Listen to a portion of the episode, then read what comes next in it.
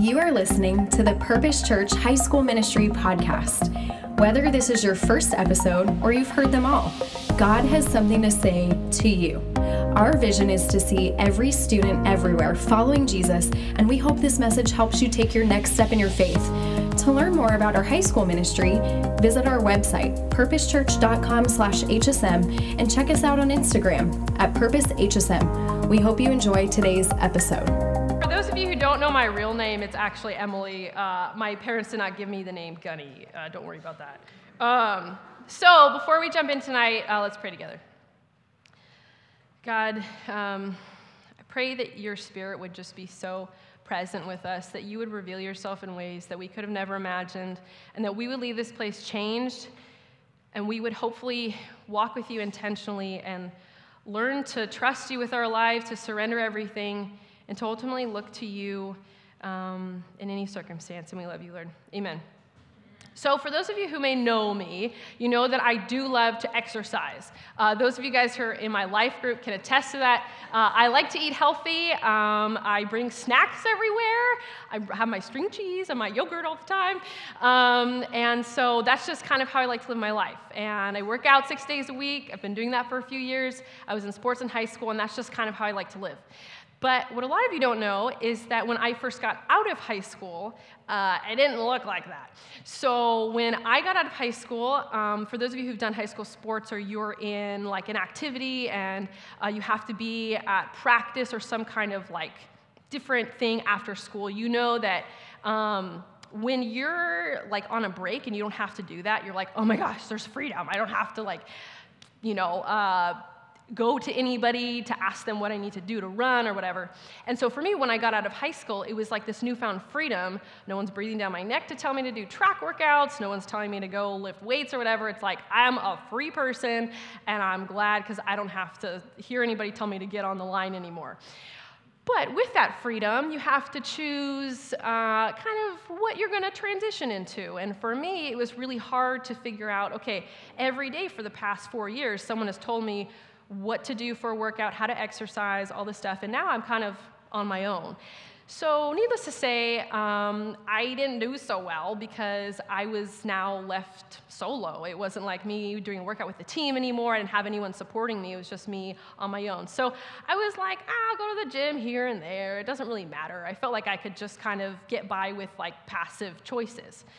And simultaneously, I started working at my first job, which was IHOP. Uh, it was a P, IHOP with a P when I started, okay, no B. Um, and there were pancakes and not burgers. Um, and there were lots of pancakes for my enjoyment. So when I started working there, uh, I took advantage of the free short stacks.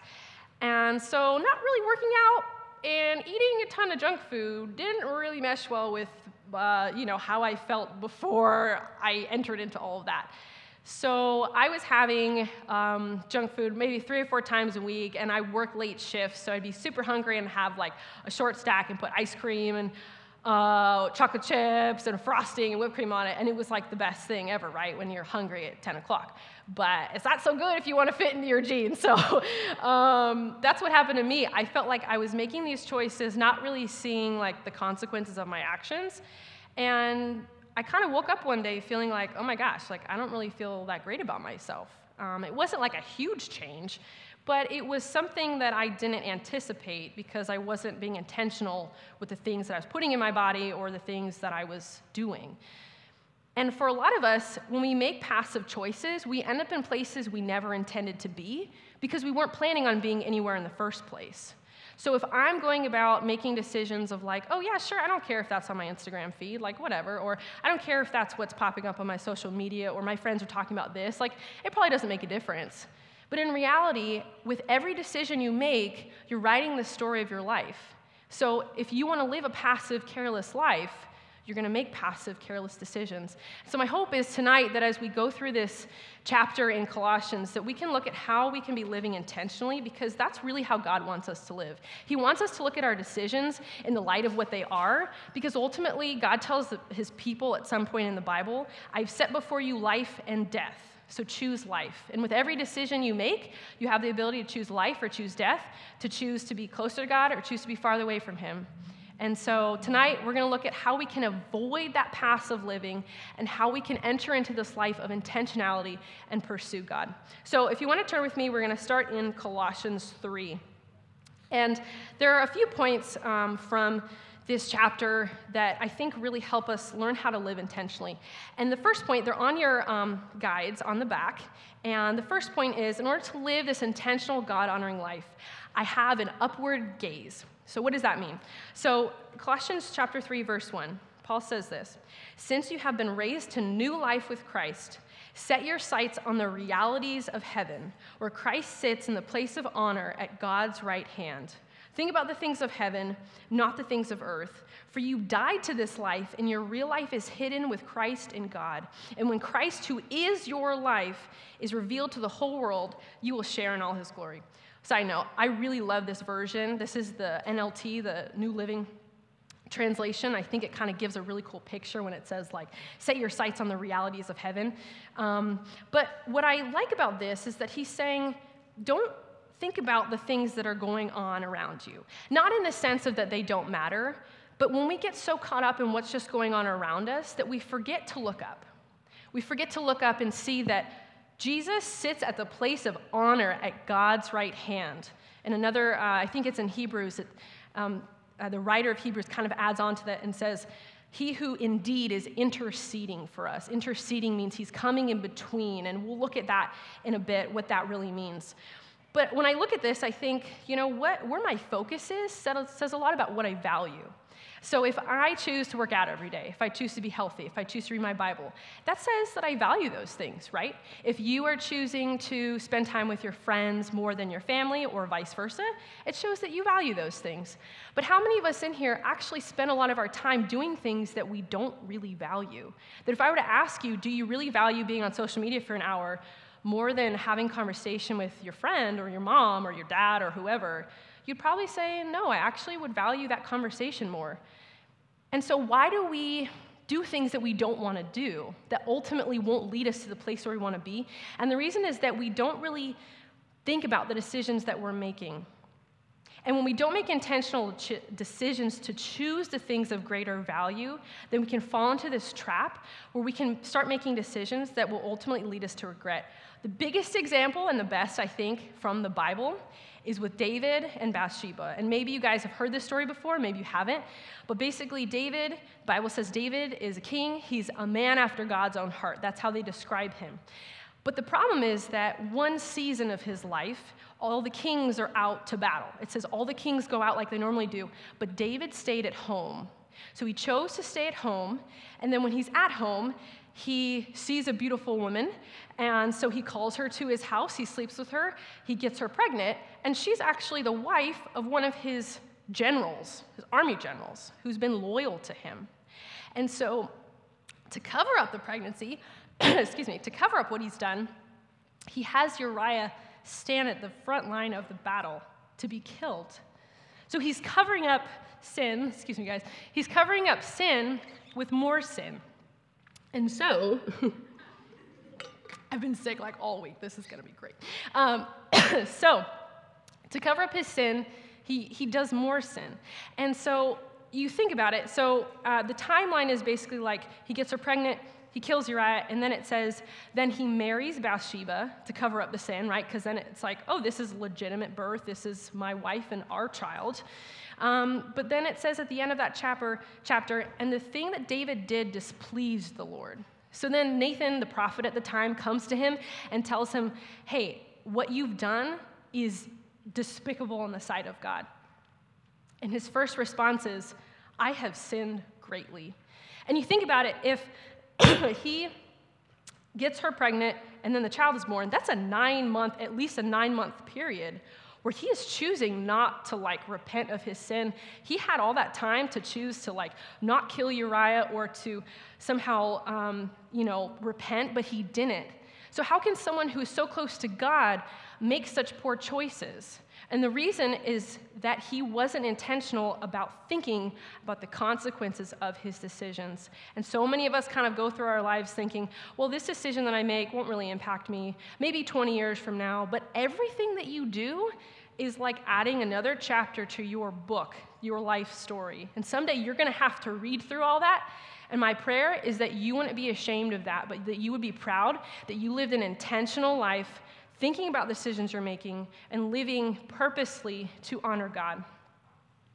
So, the second point so, the first way to live intentionally is have an upward gaze. When I'm too concerned about what's going on around me, then I forget to look up and I, I do things out of fear and not out of faith. So, when I look up, I'm not distracted by the things around me. I have an upward gaze. And the second point is in order to live this intentional, God honoring life, I make an inward shift. And this, again, is on your notes in front of you. Um, and what I mean by that, making a shift, I kind of think of it as like I'm removing something in me to make room for something else. So when we look at Colossians uh, chapter 3, verse 5, Paul says, So put to death the sinful earthly things lurking within you have nothing to do with sexual immorality, impurity, lust, and evil desires. Don't be greedy, for a greedy person is an idolater, worshiping the things of this world. What I highlighted when I read this was when he says death, so put to death. I started thinking, why would he say such a strong word? He could have just said, don't do these things anymore, just stop, you know, you know better, whatever. But he's saying put to death. So when I think about why he would say that, it's because sin must be really dangerous to us. It might be able to take over our lives. And the problem with that is that in Romans 6 2, Paul also says, Since we have died to sin, how can we continue to live in it? And if we don't put these things to death, if something isn't completely dead, then it's still alive. And what I, the analogy that I think of is um, I'm not really a movie person. Um, I get really excited. I got excited last night when I saw High School Musical 3 was on Netflix. So that kind of tells you my movie taste. It's probably pretty uncultured. Um, but anyway, so I, uh, I'm not really a movie person, but I did see Star Wars Episode 3. And the last, uh, the end of Star Wars, uh, you know, Anakin is like kind of transitioning to the dark side, right? And he's fighting Obi Wan, and Obi Wan like cuts off his legs, and then he's sort of like thrown onto this like little side hill thing. And then the lava kind of like comes on him, and he's like basically singed. Like at the end of it, he's just kind of a crispy nugget, right? But the thing that I find the most interesting is that, you know, I forget who he is. What's his name that comes and gets him? Remember the, the Emperor Pal- Palpatine? Palpatine, that guy. So he comes and he's like, he like takes him up and then he basically puts him in a thing and he's Darth Vader now. So what's so interesting to me is that like, you would have thought that he would have been dead, but he wasn't completely dead. And because he wasn't completely dead, he had the ability to turn into something even more powerful. And the problem with this sin in our lives is that when we're not careful about the decisions we make, we can fall into this trap of thinking, I'll just let this little sin come in. I'll just make decisions. This, this sin I can, you know, just kind of let. But the problem with sin is that it never comes solo. It always brings a friend and it wants to throw a party. So the problem with that is that Paul is saying if you are in Christ, you've died to your sin. So, how can you live in it? The only way you can live in it is if you don't completely kill it. And the fastest way to kill something that's living is to ultimately starve it, right? Um, I'm a biology major, I'm doing my master's at Cal Poly, and when we talk about things that are living, every living thing needs to be fed in order to grow, to thrive, to be at its best. So if you want to starve your sin, if you want to put it to death, you have to not put yourself in places where your sin will be fed. So for me, if I struggle with gossip, then I'm purposely not going to be in situations where I might be tempted to gossip. I'm not going to hang out with that friend group who I know are going to talk bad about so and so. I'm not going to post something on social media that might make it seem like I am making fun of someone else. It's, it's things like that, where all of us in here have the ability to fall into this trap of thinking that our decisions don't really matter. And that's where sin creeps in. That's where the enemy creeps into your life. He takes a foothold, and then sin brings a friend, and then it will throw a party. And soon before you know it, you're left feeling this regret. I know that I felt that in my life, and I'm sure many of you have felt the same way. So to avoid that, we need to put to death what's earthly in us. Um, in verse 6, Paul says, Because of these sins, the anger of God is coming. You used to do these things when your life was still part of this world, but now is the time to get rid of anger, rage, malicious behavior, slander, and dirty language. Don't lie to each other, for you have stripped off your old sinful nature and all its wicked deeds. I love that he says, now is the time. If you're in here and you are, you know, involved in some kind of habit that you want to break, you're looking for some sign to start living a certain way, this is your sign. Paul is saying, now is the time to get rid of all these things that you've been holding on to, and to ultimately, what we're going to see in a second, to put on the new nature. I love that he says, and Paul has written a lot of the New Testament. So, if, you know, we're going back and forth between Romans and Colossians, and we'll go through Corinthians, and he's written all of it. And I think it just flows really beautifully. He says in Romans 6:12, "Do not let sin control the way you live. Do not give in to sinful desires. Do not let any part of your body become an instrument of evil to serve sin. Instead, give yourselves completely to God, for you were dead, but now you have new life. So use your whole body as an instrument to do what is right for the glory of God. Sin is no longer your master, for you no longer live under the requirements of the law. Instead, you live under the freedom of God's grace. When I make an inward shift, it means I'm putting to death what's earthly in me, and instead, I'm now living under the authority of Jesus in my life. Last point I want to make tonight, and I want to kind of get through this quickly so you guys have time in small groups. This is where we're going to kind of finish. Um, in order to live intentionally, I need to stand on a firm foundation. And this is my favorite part of this. Jesus says in Matthew 7 24, Anyone who listens to my teaching and follows it is wise, like a person who builds a house on solid rock. Though the rain comes in torrents and the floodwaters rise and the winds beat against that house, it won't collapse because it is built on bedrock. In Colossians 3:10 Paul says, "Put on your new nature and be renewed as you learn to know your creator and become like him." The reason why I think these two fit together well, when Jesus says, "Anyone who listens to my teaching and follows it is wise," like a person who builds their house on the rock, and then we look at putting on your new nature, being renewed as you learn to know your creator and become like him is because they both fit as um, one piece to ultimately say if you want to put on your new nature, you have to listen to his teaching. It's no longer living this life passively or, or kind of making your own decisions or thinking that you can kind of run your own life and it'll be fine. He's saying, anyone who is wise will listen to my teaching. And when you do, you will become more like me. You will learn more about me and you will get to know me. And my story with this um, started when I was a sophomore in high school. I went to Hume Lake my, going into my freshman year, and for me, for those of you who have heard this story before, uh, it started out kind of rough, but then at the end of it, I felt like God really changed my heart and kind of gave me some little spark in me, and it was like the beginning of something. But, you know, I tried to rely on my own strength. I didn't have a community, and I kind of fell short again. For those of you who have been to camp before, you get that camp high, and then that's all it is. It's just a high, and then it fades if you have nothing to, to stand on. But for me, when I went on my sophomore year, I'm like, this is going to be a different year. Like, I'm going to be on fire when I come back, and I'm not going to, you know, let it fade. Um, and what's funny was that um, when I got to camp, I realized I'd forgotten my toothbrush. Uh, and my Bible. So two kind of important things you need at camp. Uh, don't worry, I did get a toothbrush. Um, so don't worry about that. But um, a Bible I still didn't have. But at that time in my life, I wasn't really reading anyways.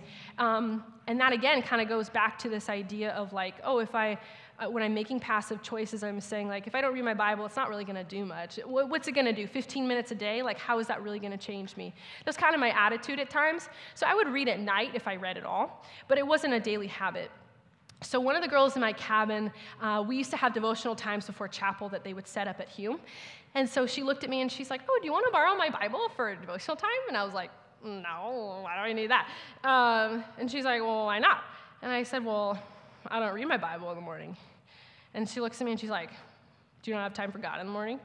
And I was like, Excuse me, like, don't you tell me how to live my life. um, but what's really interesting was that she read right through me, and that was the attitude of my heart. No, I don't have time for God in the morning. Like, I've got other stuff to do. I'm tired. I don't feel like it. So if I'm going to read, I'll read when it's convenient for me at night.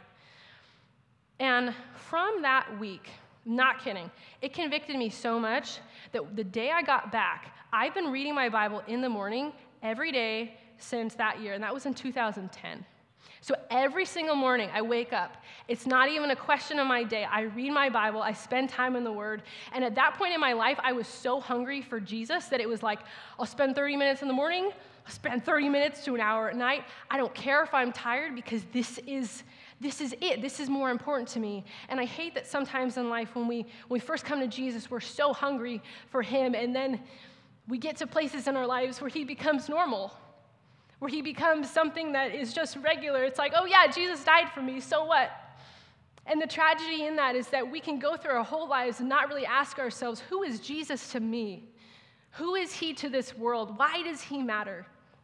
And tonight I want to invite you to that. If you've if you've never surrendered your life to Jesus, the Bible says that all of us have fallen short of the glory of God all of us have fallen short. We all have sin. And sin, if you've never heard of sin, is basically the thing that separates us from a holy God. It's our brokenness. It's, it's the stuff you see in this world where people are killing each other, where people are lying. It's that thought that you have of, like, I don't want my parents to find out about this because it's really bad, you know, that kind of rebellion. And the Bible says that our sin is actually so great that it's deserving of a spiritual death. So ultimately, what that means is that for every one of us in here, when we die, there are two places where we can go. The Bible says we can either be in heaven with the Lord forever in his presence, where there's no more tears or crying or, or pain or anything, or we'll be in hell. And hell is described in the Bible as a place of weeping and gnashing of teeth. Gnashing is referring to this anguish, this frustration and pain and punishment, and that is what our sin deserves. So, you guys, when, when, we, when we talk about our condition, they say, I have sin, that separates me from a holy God. I can't be in a relationship with Him. And when I die, that's where I'm going. That kind of makes you like, wow, oh my gosh, that's the reality. If you believe that, if you believe that the Bible is the Word of God. But God so loved the world that He gave His only Son, Jesus, that whoever would believe in Him, put their faith in Him, would not perish in hell, but have eternal life. And the beauty of Jesus coming is not that he was a good teacher or that he had some good things to say or that you can have a little scripture that comes on your phone every morning and say, oh, sprinkle of Jesus. That's great. It's like, no, he is the lion of Judah. The Bible says in Revelation, he's the lion of Judah, but he's also the lamb that took your sin, he took my sin. And so when we believe that we have this sin, but Jesus came to ultimately come and be the sacrifice for our sin because God said, I want a relationship with you. I don't want you to perish. I want you to have eternal life. So when we believe that Jesus paid for our sin, the Bible says if you confess with your mouth that Jesus is Lord and believe in your heart that God raised him from the dead because the grave couldn't hold him, if you believe that God raised him from the dead, you will be saved. And what you're saved from is this eternal punishment. So when we talk about in church, you'll be saved, Jesus is your Savior. It's not like He just saves you from a boring life, which He does, but He saves you from eternal punishment away from Him. And that has so much weight. When you, when you start to realize that, when you start to make decisions in light of the fact that Jesus sits at the place of honor at God's right hand, that He is indeed interceding for you, that changes everything. And that, oh my gosh, that helps you live an intentional life. So when you confess with your mouth, that you have sinned, that Jesus is the only payment for your sin, you are now a new creation. In 2 Corinthians 5:14, Paul wrote this too. He says, Either way, Christ's love controls us. Since we believe that Christ died for all, we also believe that we have all died to our old life. He died for everyone so that those who receive his new life will no longer live for themselves. Instead, they will live for Christ, who died and was raised for them. So we have stopped evaluating others from a human point of view. At one time, we thought of Christ merely from a human point of view. How differently we know him now. This means that anyone who belongs to Christ has become a new person. The old life is gone, a new life has begun.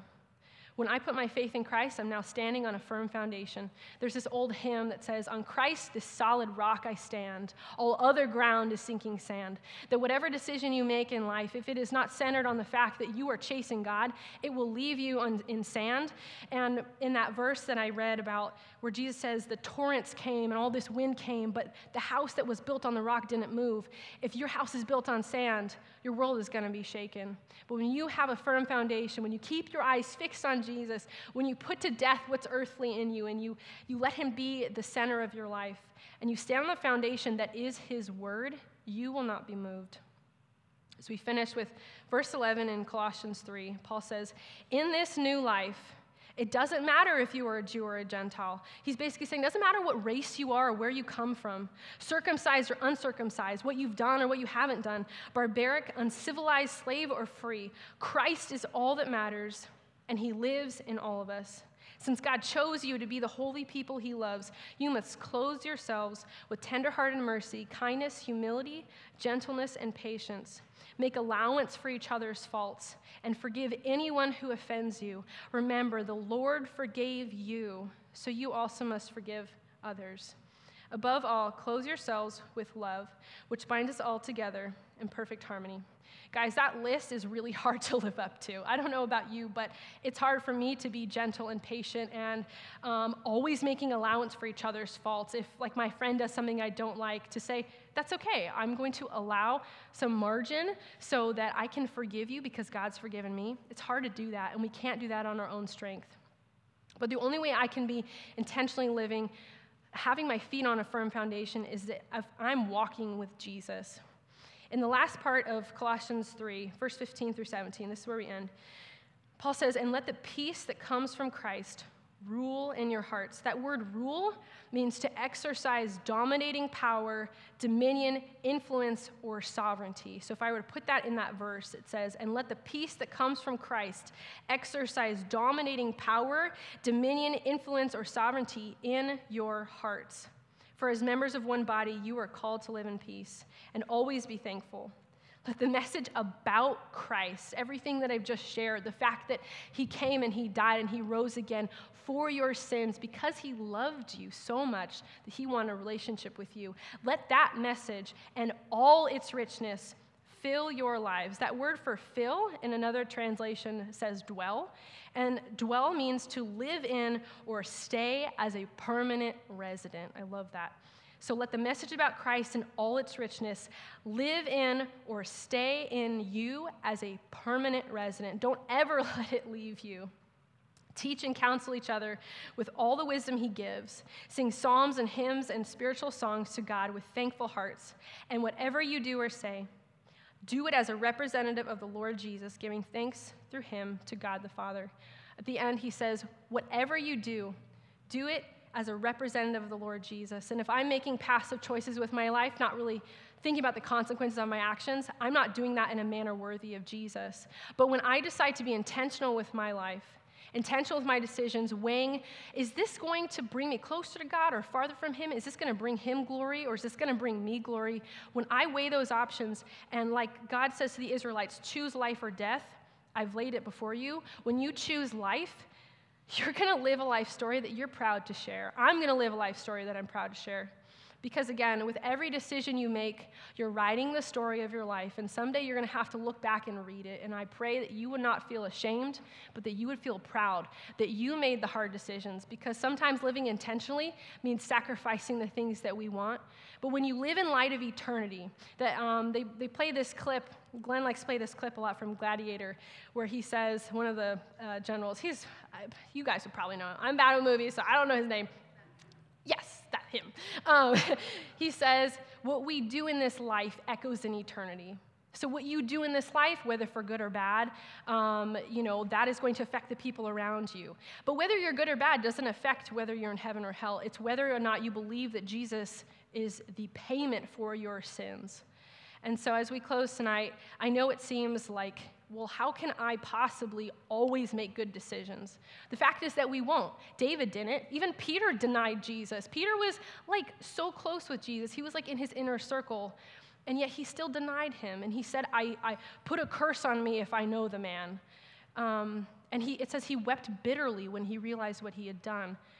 But Jesus still came to him after that and asked him three times, the same amount of times that he denied him. He said, Peter, do you love me?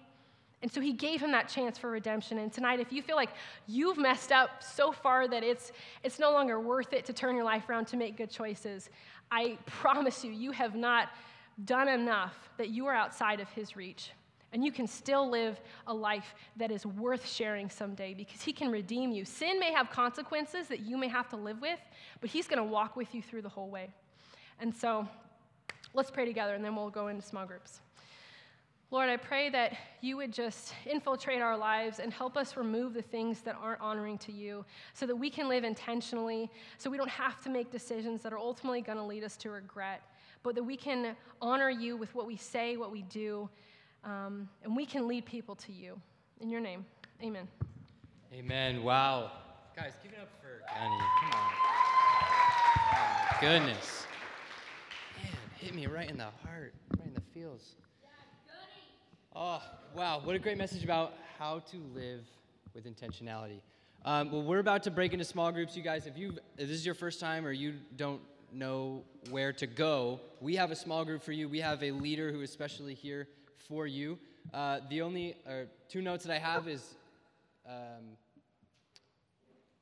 Nicole Easton small group. There it is. Nicole Easton small group are going to be meeting with Chloe today, tonight, just like last week. Nicole Easton's group, there she is, right there. She's awesome. Um, and the other thing is, you need, need, need to have, if you're going to camp, which is probably all of you, uh, you need to have the Tioga release form filled out. It's a paper form. We don't have it online. You need to, if you don't have one, pick them up. They're in the back. I, I can hand them out to you. And you need to get those filled out.